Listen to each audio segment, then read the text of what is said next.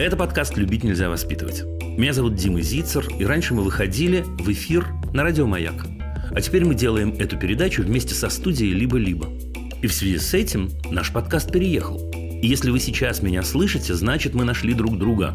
Для того, чтобы другим слушателям было легче найти наш подкаст, я вас очень прошу, вот прямо сейчас поставьте оценку в приложении, где вы слушаете нас, и напишите комментарий. Тогда подкаст будет у всех на виду, и каждый, кто захочет, сможет нас с вами тут найти. Любить нельзя воспитывать.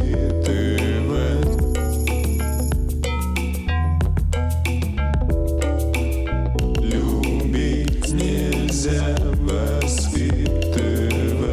Любить, воспитывать, любить. Важная тема, на которую я не могу просто с вами не поговорить. Ну вот я должен, я задавался вопрос, но, может, не надо? Должен. Я говорю об этом каждый год вокруг 9 мая. Сегодня 10. И вчера я так же, как и вы, наверняка так же, как и вы, увидел много-много картинок детей в форме. Увидел даже, мне трудно это выговорить, то, что я сейчас скажу, но я видел это своими глазами, малышковые войска. Это когда маленьких совсем детей в детском саду одевают не только в форму, но и в танки, перевязывают каким-то образом. И вот таким образом они, ну, как будто отмечают День победы. Ребят, это такая штука, от которой взрослые не отмоются никогда. Я не буду говорить сейчас никаких пафосных текстов. Я говорил их год назад, и 2 года назад, и 3 года назад, к сожалению, помогает не очень. О том, какая эта боль была для тех людей, которые мы сегодня вспоминаем. Не случайно большинство из них отказывалось говорить о войне, потому что была одна из самых страшных страниц. А мы взрослые, я не имею в виду себя и, уверен, не имею в виду вас, позволяем себе играть в детей, которые, в свою очередь, играют в войнушку с нашей подачи. Играть в войнушку – это значит, можно играть в чужую боль. Это значит, можно играть в беду. Это значит, этот вкус игры, связанный с войной, останется с ними навсегда. Это всегда будет игра. Игра в чужую оторванную ногу, в чужую оторванную руку, в чужую кровь, в чужое нападение и так далее, и так далее. Мы не отмоемся, ребят. Теперь я хорошо понимаю, что в данном случае я стучусь, ломлюсь в открытую дверь. Я абсолютно уверен, что 100%, ну уж 95% точно, зрителей и слушателей программы «Любить нельзя воспитывать» разделяют эту точку зрения. Но, может, мы хоть что-то можем сделать? Может, мы хоть кому-то можем что-то прошептать на эту тему? Нельзя унижать детей игрой в детей, и нельзя не сводить одну из самых важных и больных тем на свете до игры. Нельзя этого делать. Мы видим, каким результатом это приводит. Вы скажете, одно с другим не связано. Еще как связано, ребят. Еще как связано. Связано напрямую. Ну, вот такое вступление получилось невеселое, но я был бы нечестен с вами, если бы я не поговорил на эту тему.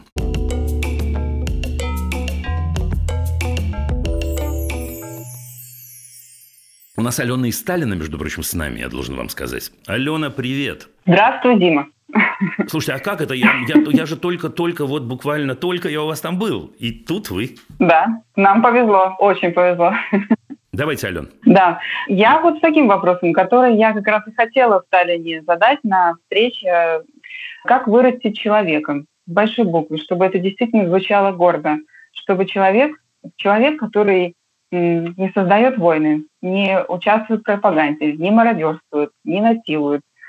Человек, которому вообще не нужно оружие, чтобы жить. Вот я просто думаю, что вот мы все сначала такие хорошие, милые пупусики, малыши, учимся на пятерке, а потом некоторые из нас становятся мразями. И с регалиями, и с властью, и высшее образование, и семьи, и дети у них есть. Но как-то это все-таки происходит. И вот ситуация, вот эта вот, особенно вот эти последние 2 месяца, я про это думаю каждый день. Это, наверное, не только я. Как любить ребенка своего? Как научиться оставаться человеком даже в самых бесчеловечных условиях? Значит, я вам скажу, что я про это думаю. Во-первых, ну, вот это тот случай, когда спасибо за вопрос, я настолько искренен, что вам даже не передать. Это, конечно, вопрос для отдельной программы, для ответа длиной в программу. Слушайте, мне кажется, для того, чтобы ответить на вопрос, как вырастить человека, нам с вами нужно ответить на вопрос, что такое человечность. Я могу вам дать свою версию. Мне кажется, что человечность – это умение сомневаться, умение разделять чужую боль, умение рефлексировать, умение критически мыслить, умение вставать на сторону другого. Дальше я продолжаю рассуждать с этой платформы. Как устроена педагогика?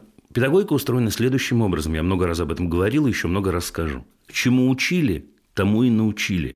Вот это звучит немножко примитивно, но я даю вам честное слово, это так. Чему учили, тому и научили. Знаете, иногда, очень-очень часто, к сожалению, взрослым кажется, ну как, нужно с ним пожестче. Угу. Если мы будем с ним пожестче, вот тогда он поймет. Угу. Знаете, что будет, если мы будем с ним пожестче? Он может пойти только в двух направлениях. Первое направление. От я уже вырасту большой и сам буду пожестче с теми, кто слабее меня. Либо второй вариант. Ну, что делать? Жизнь так устроена, мир сильнее, чем я. А я такое унылое... Не знаю, могу произнести в эфире слово «говно»? Произнесу. А я такое унылое говно, и, значит, я, так сказать, ну, что делать? Я подчиняюсь и так далее. Оба эти варианта ужасны, как мы с вами понимаем. Поэтому, если мы хотим научить человека любить, нужно его любить. Если мы хотим научить человека сомневаться, мне кажется, что это важнейшее человеческое качество. Нужно сомневаться вместе с ним, нужно задавать вопросы. Не нужно приходить к нему так, как тоже делают многие взрослые, с позиции «я всегда прав», с позиции «я уверен в том, что я говорю», с позиции «я пожил, я знаю, а ты, так сказать, несмышленый, что ты ничего не понимаешь».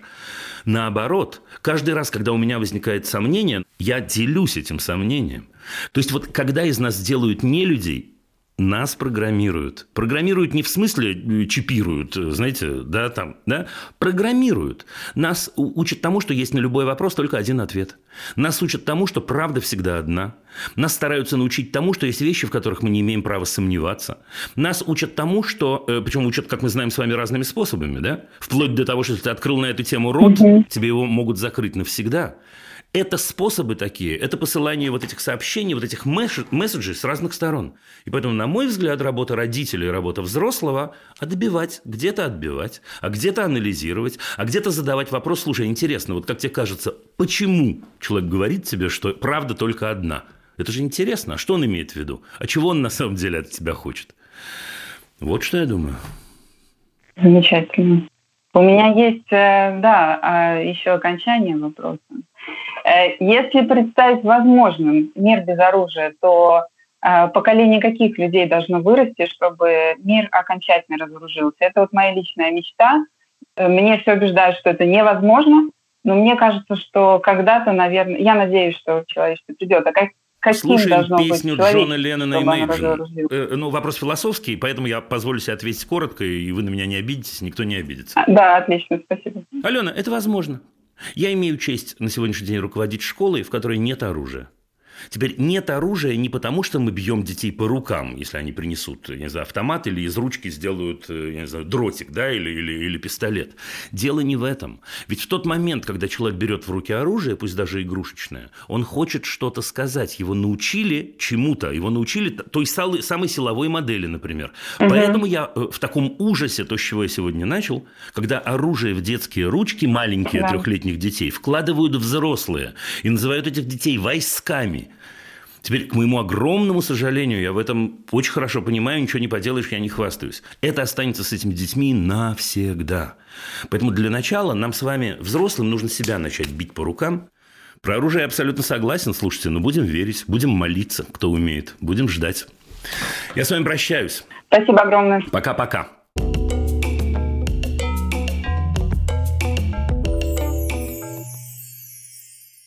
Ребята, мы идем дальше, между прочим. Калининград. Евгения.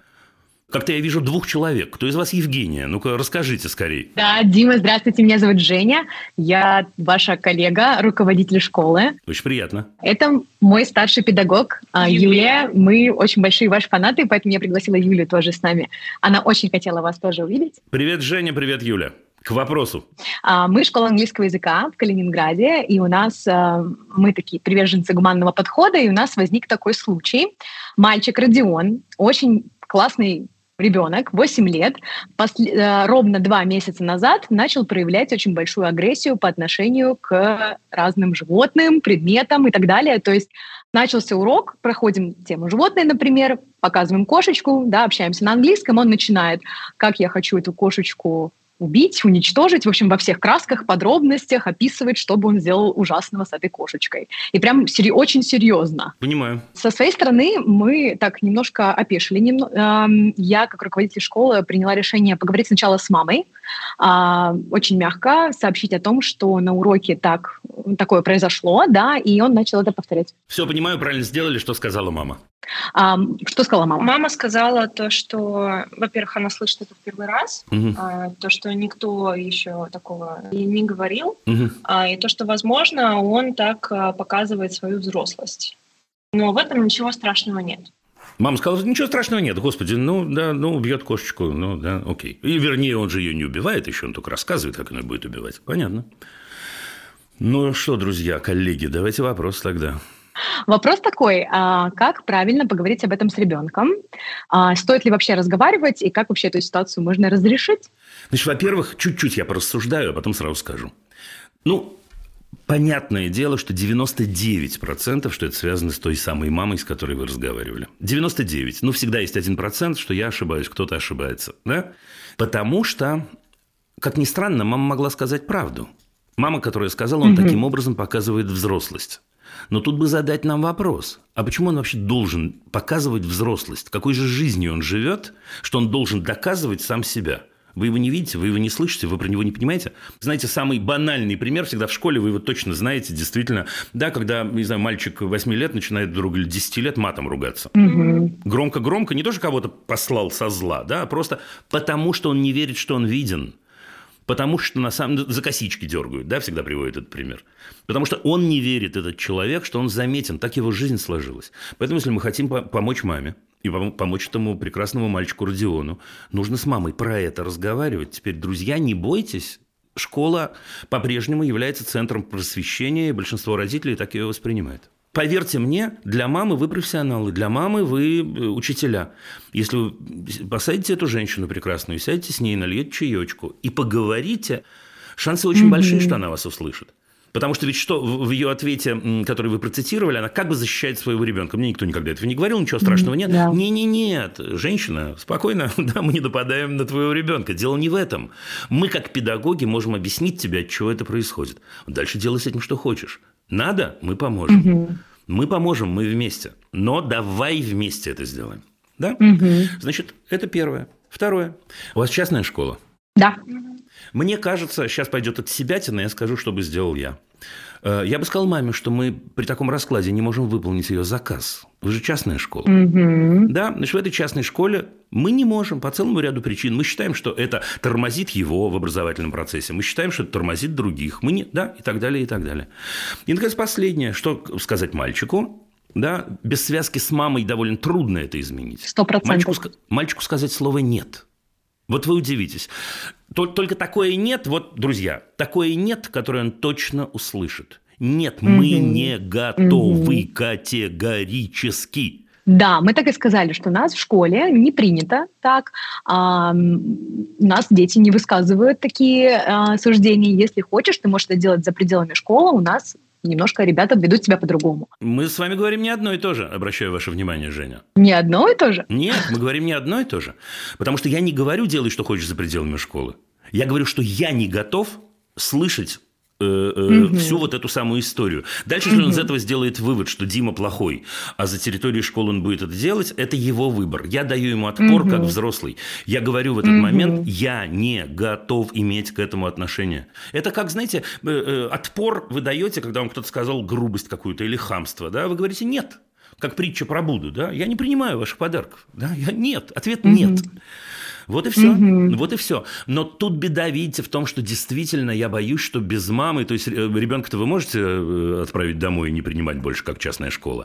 Но если мы хотим ему помочь, надо, как профессор Преображенский говаривал, только лаской. Надо с мамой разговаривать. Да, надо с мамой. Супер, спасибо вам большое за ваш ответ. Удачи, пока-пока. Пока-пока.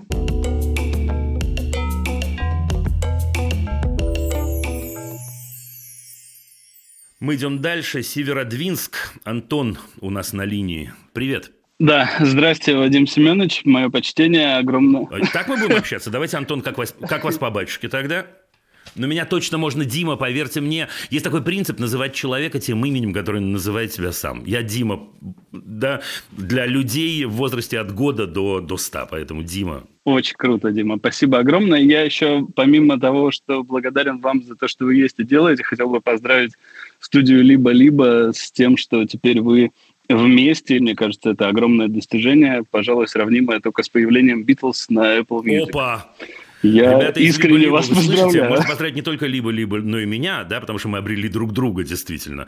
Ладно, ну давайте поговорим про что-нибудь. Я заранее прошу прощения за эту тему. Может, кому-то покажется, что я отнимаю важное время, здесь не будет каких-то суперконфликтов.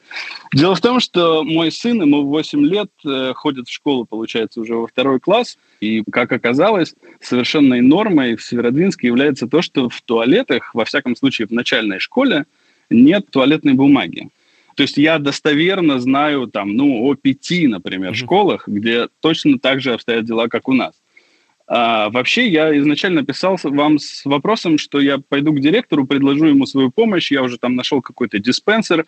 Я думал, чем их это... почему вообще такое может быть, что... А вот интересно, а как вы отвечаете на этот вопрос? Вот почему такое может быть? Я понимаю, что вопрос, наверное, другой, но вот любопытно. У меня нет ответа. Гипотеза у меня есть, что дети, во-первых, будут чрезмерно ее расходовать, и бюджет не оберется там, видимо, каких-то сумасшедших средств на туалетную бумагу, или, например, это будет некое вредительство, типа заталкивания их там в эту канализацию, и, в общем... Вы идете обычным путем, вы стоите на стороне взрослых, извините, пожалуйста, это не оскорбление ни в коем случае, пытаетесь объяснить рационально ту гадость, которая происходит. А гадость состоит в том, что просто дети слабее, их можно унизить. Это унизительно, когда нет туалетной бумаги. Это унизительно, в первую очередь. Теперь дальше, я не знаю, подворовывают директора, или у них дома из туалетной бумаги. Они принимают участие в унижении целого поколения. По принципу «слабее». Да, вот я много-много раз приводил этот пример. Дискриминация детей похожа на дискриминацию женщин, дискриминацию чернокожих, дискриминацию людей по национальности и так далее. Это типичная история. И на самом деле они это делают, потому что можно. И это и есть самая большая гадость. Здесь нет рационала. Нет. Да, эти маленькие скоты сожрут все. Извините меня, как вы понимаете, все в тройных кавычках. Вот и все. Вот я думаю, что происходит. Единственный момент, я еще разговаривал с некоторыми родителями, не в нашем классе, а вообще. Они говорят, что их вообще-то все устраивает, что они дают своим детям, как и мы, там, рулон туалетной бумаги. Угу. Собственно, вопрос у меня был в том, как вы считаете, мне нужно идти к директору и об этом говорить? И, может быть, тогда, кроме вот этого аргумента, который вы сказали, я смогу что-то еще сказать? Нет, аргумент директору говорить не надо, он этого не поймет, поверьте мне, поберегите себя, потому что вы нарветесь на сумасшедший скандал. Не хочу за него отвечать. Или первый вариант идти к директору, а второй... воспользоваться уникальнейшим инструментом, называемым электронным правительством, и написать просто в Министерство образования, что я вот сфотографирую там 3-4 туалета и скажу, что, кажется, этот вопрос можно экстраполировать на все остальные школы. Второе, безусловно, но у меня к вам опять вопрос, который, собственно, вы не задавали, поэтому задаю его я. А в школе-то все остальное в порядке? Детей унижают только в туалетах? Я готовился к этому вопросу. Дело в том, что мне доподлинно неизвестно, мой ребенок счастлив и ни разу не сказал, что ему туда не хочется. Не бывает такого, что людей унижают в одной области, а в другой не унижают. Не бывает. Вот я даю вам честное слово. Вы извините меня за самонадеянность и жесткость. Но жестко начал, жестко и закончу. Ваш замечательный сын, замечательный, я абсолютно в этом уверен, может считать нормой то, что происходит. Да, он же считает, ему 8 лет. Если он пришел в школу в 7 лет, и в школе уже не было туалетной бумаги, это его даже не удивило, скорее всего. Потому что он сказал, окей, понятно, как ты устроена школа. О, школа – это место, где попу пальцем вытирают, там, я не знаю, или что там, извините за подробности. Школа – это нормально, это место, где взрослые тетки и дядьки орут на человека 7 или 8 лет. Я не утверждаю, что это так, честное слово. Но я допускаю, что это так. Потому что если это работает так здесь, я не нахожу ни одной причины, почему это не работает иначе в других местах и областях деятельности образовательной системы в вашем славном городе. Проверьте. Я желаю вам удачи. Душа болит, честно. да, за такие вещи. Я понимаю, как их много. Здорово, что позвонили, Антон. Это не маленький вопрос, это огромный вопрос, на мой взгляд. Круто. Спасибо вам огромное от души.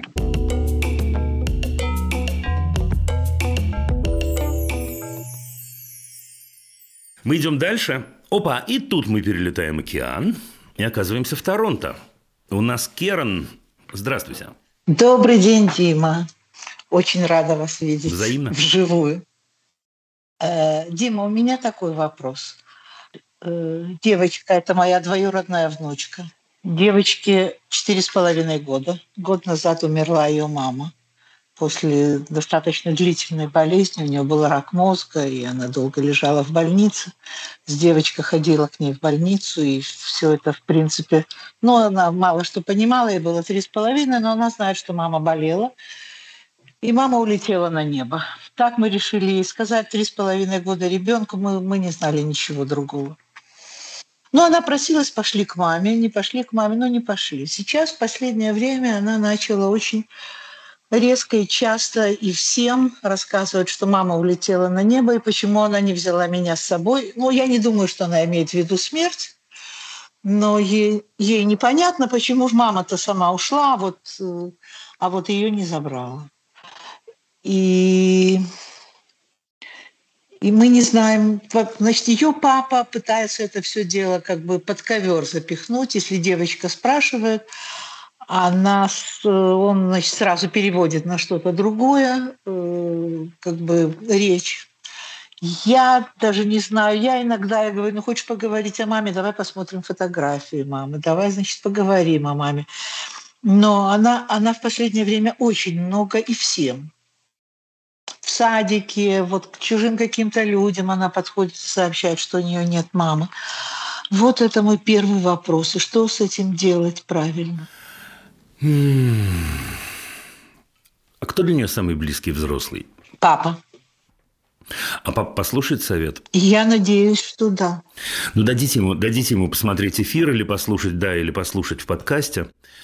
Слушайте, однозначный ответ, тяжелый, но однозначный. Нужно сказать правду. Нужно сказать правду. Вот давайте мы с вами поймем, что делает ваша замечательная внучатая племянница, да? Она исследует эту тему, она ищет правду. Она ищет правду доступным ей способом. Она что-то, до чего-то догадывается и что-то понимает, но у нее нет опыта смерти.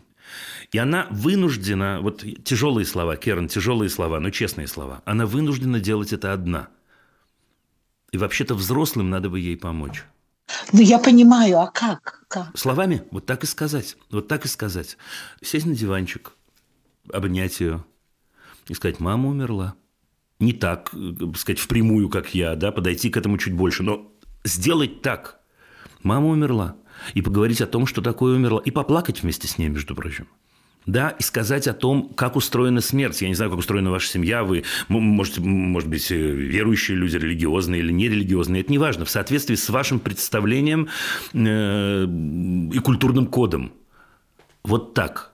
И она... задаст 1000 вопросов. Не в первую секунду, а может, и в первую секунду. А может, через день, а может, через два.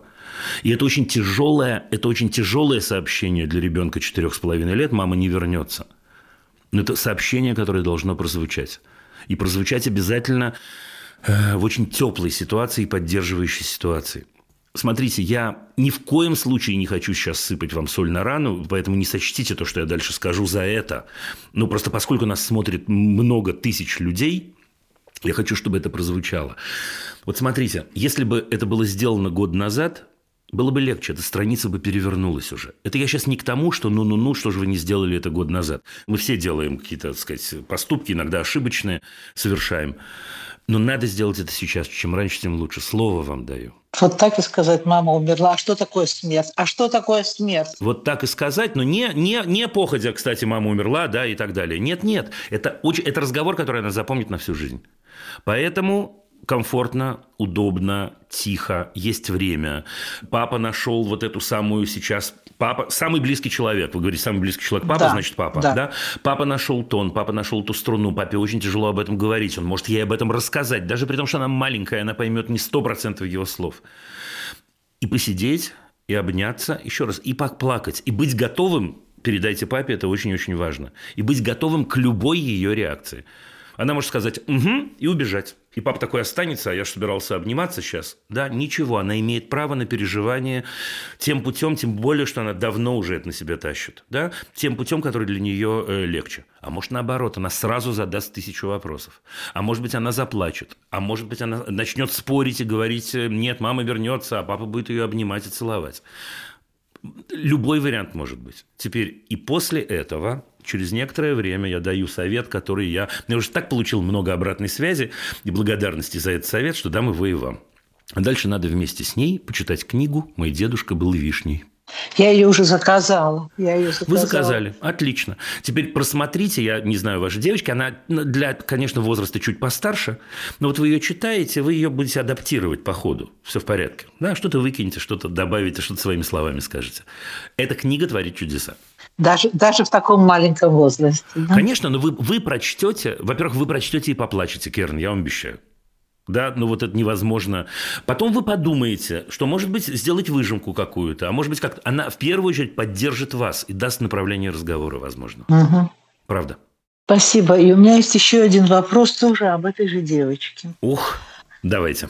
Если папа найдет себе жену, я очень надеюсь, что да. Угу. Как изначально вот вести себя правильно с ребенком? Шикарный вопрос. А вы удивитесь. Будет короткий ответ.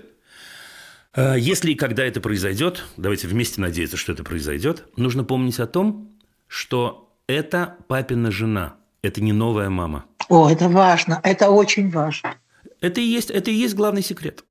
Да, очень важный вопрос. Я всегда задаю один и тот же вопрос. Знаете, когда вот мне звонят в программу или просто спрашивают, говорят, вот у меня там, не знаю, новый муж или новая жена, да, значит, в вашем случае, а ребенок, значит, ее там, не знаю, не слушается или его и так далее. Я задаю один и тот же вопрос. А ваша жена вашему сыну кто? Или ваш муж вашему сыну кто? И всегда такая пауза. Ну, как-то, как будто человек хочет сказать, Дим, ты что, дурак, такие вопросы задавать? А потом после этой паузы, ну, вот человек понимает, действительно, если я полюбил женщину, да, если я полюбила мужчину, это совершенно не значит, что этот мой новый партнер должен быть партнером для моего ребенка. У меня отдельные отношения с моим ребенком.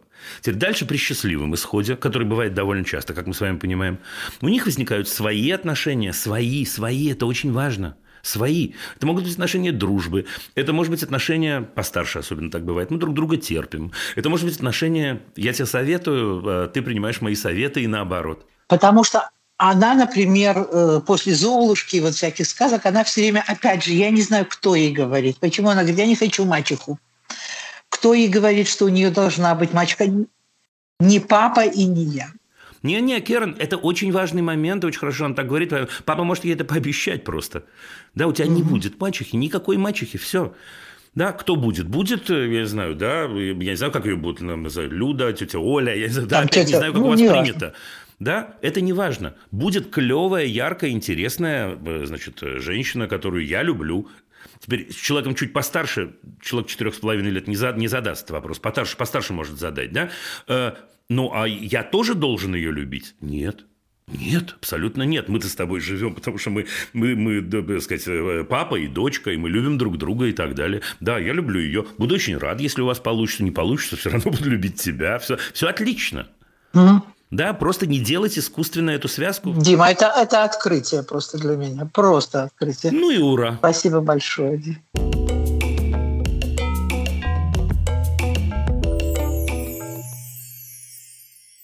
Друзья, Израиль, город Рыховод, Ель, здравствуйте.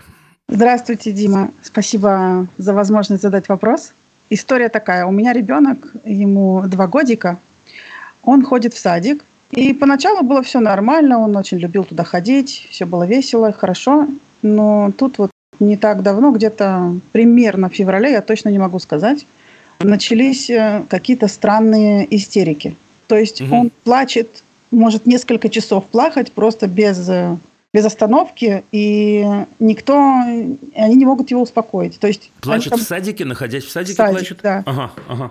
Они берут его там на руки, там всякие разные, там, ну, все что угодно делают, да, и он плачет. В итоге они мне уже там звонят и говорят, ну, приди, забери ребенка, потому что это уже невозможно с этим справиться как-то. Угу. И сейчас я уже с ними поговорила, они предложили мне сделать ему как бы привыкание заново, и мы сейчас начали делать это привыкание, но вот вопрос в чем? Они на меня уже начинают давить, то есть, мол, сегодня там ты с ним посидел 2 часа, завтра уже все, давай оставляй его одного, и он сам справится. Но я вижу, что он еще не готов, потому что у него какие-то странные реакции вот на детей. У него другие дети к нему подходят, они его трогают, он сразу начинает истерика. Или другой ребенок начинает плакать громко, да, и он сразу на шум на этот реагирует, начинает тоже в истерику заходить. Угу. А скажите, пожалуйста, Ель, когда вы там, он ведет себя так же? Вот первый день, когда я пришла с ним попробовать побыть с ним, он разревелся, и он вообще даже у меня на руках, он не мог успокоиться. Я его забрала. На второй день мне предложили перевести его в группу помладше. Там группа, где примерно год детям. Там ему получше, потому что они не такие шумные, они как-то там поспокойнее немножко обстановка, он там чувствует себя лучше. И вот второй раз уже было лучше намного, он тоже там немного плакал, боится, и вот он, например, кидает игрушку и не может ее взять, он боится от меня отойти. Я такого впервые вижу, раньше такого не было никогда. То есть, значит, давайте я попробую изложить, потому что я боюсь ошибиться. Значит, история у нас следующая. Человек пошел в детский сад. В каком возрасте? Ему было где-то 1 и 3 года, когда он пошел. Он пошел в 1 и 3 года, все было хорошо, а потом вдруг в одну секунду все изменилось. Да, но вроде как оно было постепенно. Они мне сначала там звонят, вот что-то он плачет, не может успокоиться, я пришла, забрала. А потом все было нормально. Через какое-то время опять. А у вас есть возможность побыть с ним дома какое-то время? Ну, 1-2 недели я могу. 1-2 недели? Ну вот смотрите, во-первых, ему всего 2. Спокойно, ему всего 2. Если бы вы эту же историю рассказывали мне про 3-летнего мальчика, я бы говорил совсем другие слова, честное слово. Потому что кризис 3 лет, там осознание уже происходит и так далее. Ему всего 2, он имеет право быть почти любым. Имеет право не отпускать маму, имеет право бояться, имеет право... То есть, человек в 4 года тоже на все на это имеет право, но там инструментики другие у нас были бы с вами. Теперь здесь... Мы не должны с вами слишком сильно волноваться и говорить, что что-то ненормально. Спокойно, спокойно. Ну, что такое? Что-то произошло. Нет, не верю я, что ничего не произошло, и просто в одну секунду. Что-то произошло, что-то, что резко изменило его отношение. Теперь, поскольку он маленький еще, он не может сесть и, так сказать, как я сейчас, рассказать вам об этом. Значит, нам остается с вами только предполагать. Значит, смотрите. Но мне кажется, во-первых, я согласен с тем, что если человеку плохо, надо его забрать. Не надо его пихать никуда силой. Это относится к любому человеку в любом возрасте, тем более к малюсенькому. Да, мама... Видишь, что тебе плохо, мы уйдем спокойно. Мы не будем тебе рассказывать, что другие детки хорошо ходят. Мы не будем тебя лечить, в кавычках. Мы уйдем, мы уйдем. Это история номер 1, я абсолютно в этом уверен. Если в 4 года мы можем попробовать быть рациональны, в 2 наши шансы на успех стремятся к нулю. Он нас не услышит. Не потому, что он глупенький, потому что психофизиология иначе устроена в этом возрасте. Угу. Второе. Мне кажется, спокойненько надо осмотреться вокруг и посмотреть, какие вообще еще садики, какие частные садики маленькие и так далее находятся вокруг. Спокойно. 2 недели – это много времени. Я просто почему сомневаюсь, что он будет то же самое, потому что они же сейчас его перевели в другую группу, и там и другие воспитатели. Все. Нет, вы себя не пугайте. Вы себя не пугайте. Они его перевели в другую группу, но он у вас не дурачок. Он понимает, что он находится там же, только в другой группе. Он видит тех же людей. Там много чего. Я, собственно говоря, не хочу делать эту ситуацию труднее, чем она есть. Поэтому спокойно осмотритесь, дайте себе время, дайте себе 2 недели. Походите, поищите, погуглите, поузнавайте, поговорите с соседками, с друзьями, с подругами, со всеми остальными. Вот и все. И спокойно пойдите в один, пойдите в другой, посидите, посмотрите, как вас примут. Все. Okay. Не надо силой. Еле умоляю вас. Главное, не надо силой. Вот это главная идея. Я сама не хочу силы. Все. Забрали. На мой взгляд, забрали. Угу. Хорошо. Прощаемся? Да. Спасибо большое. Пока-пока. Привет Израилю.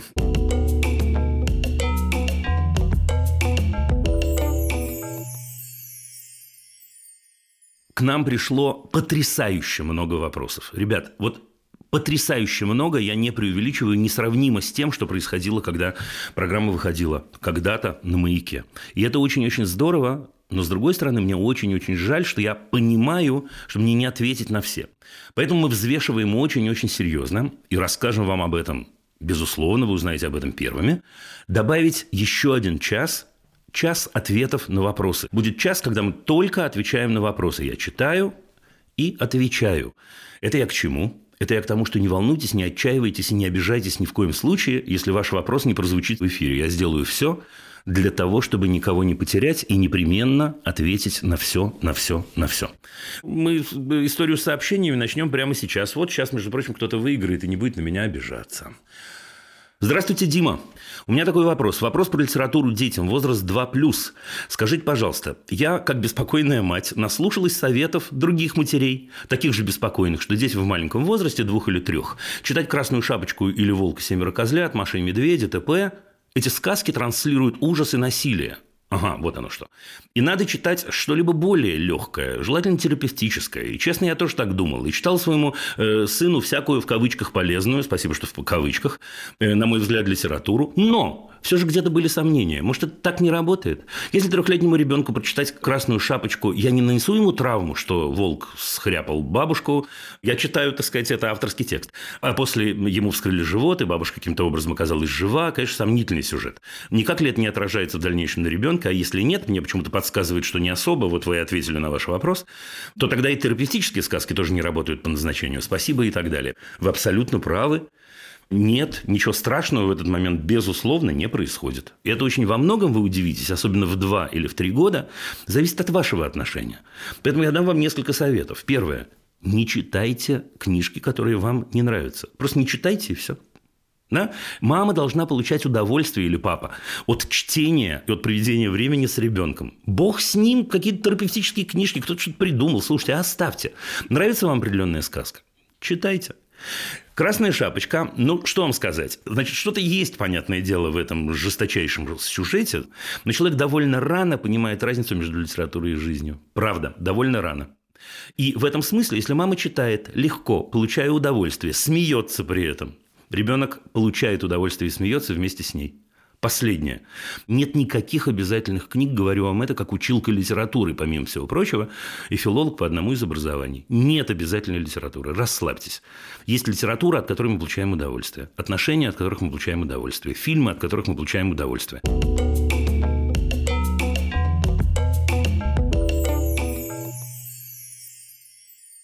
Сегодня развелась с мужем, пишет Майя. Как сказать детям о том, что их родители развелись? Мальчики 6 и 9 лет живут со мной, папа приезжает к ним на выходные или забирает к себе. Майя, следующий ответ у меня. Я уже произносил сегодня эту фразу, но произнесу ее еще раз. Сказать правду. Значит, дети 6 и 9 лет должны понимать, на каком свете они живут. Вот это самый главный совет, который я могу дать. Люди расстаются, так жизнь устроена.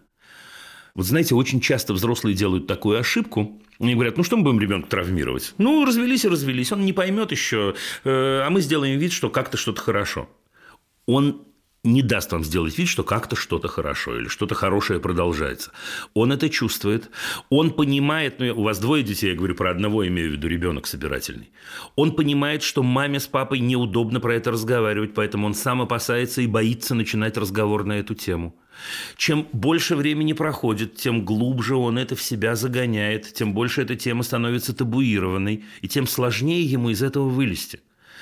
Если мама и папа садятся вместе, точнее, находят в себе силы сесть вместе за прекрасный стол, значит, и поговорить с собственными детьми, и сказать приблизительно следующее. «Дети наши дорогие, я тебя очень люблю», – говорит мама. «Я тебя очень люблю», – говорит папа. «Я вас очень люблю», да, если детей больше одного. Вы только не записываете этот текст, потому что текст должен быть у вас свой. Я прохожусь по самым важным точкам.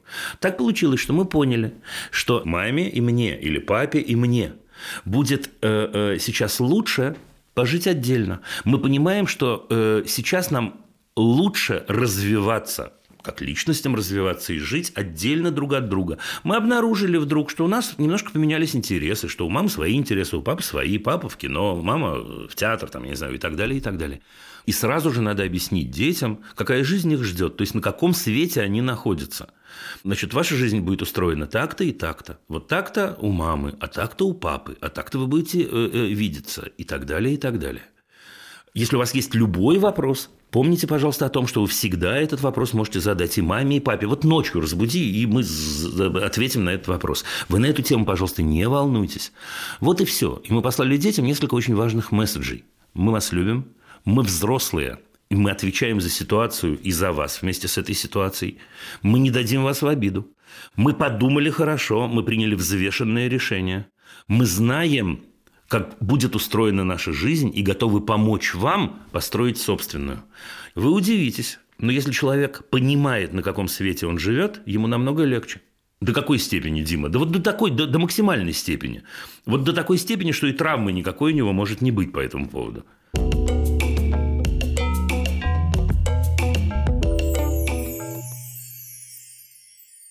Здравствуйте, Дима. Сыну почти 6. В порыве злости говорит плохие слова. Кое-что слышал от мужа в процессе вождения авто. Теперь это табу. Для мужа, я чувствую. Что-то от детей постарше на площадке. Из-за моей бурной реакции он теперь говорит-то специально. Ну, классика.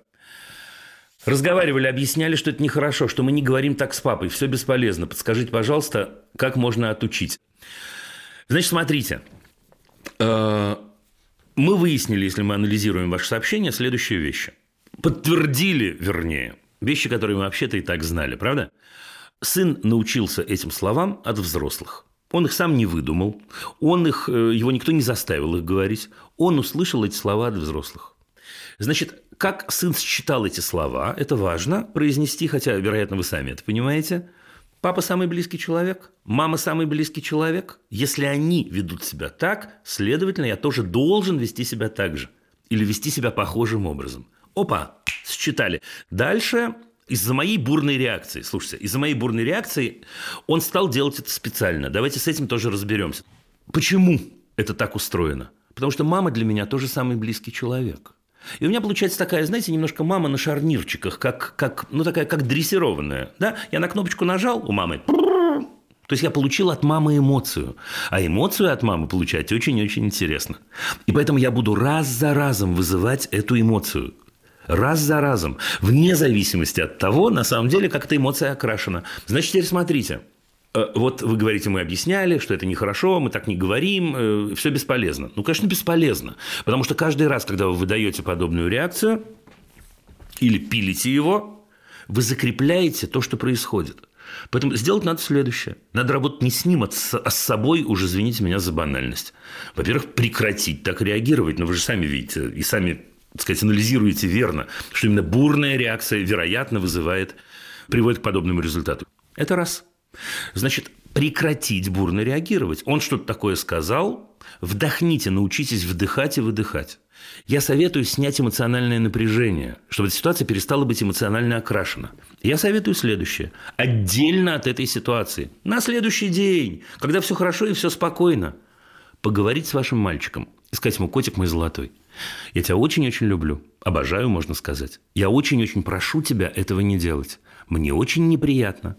Я очень расстраиваюсь. Не делай этого, пожалуйста. Отдельно от ситуации.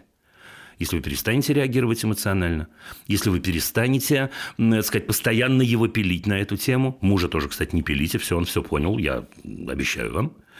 Это уйдет. Он услышит вас. Сейчас он играет в другую игру.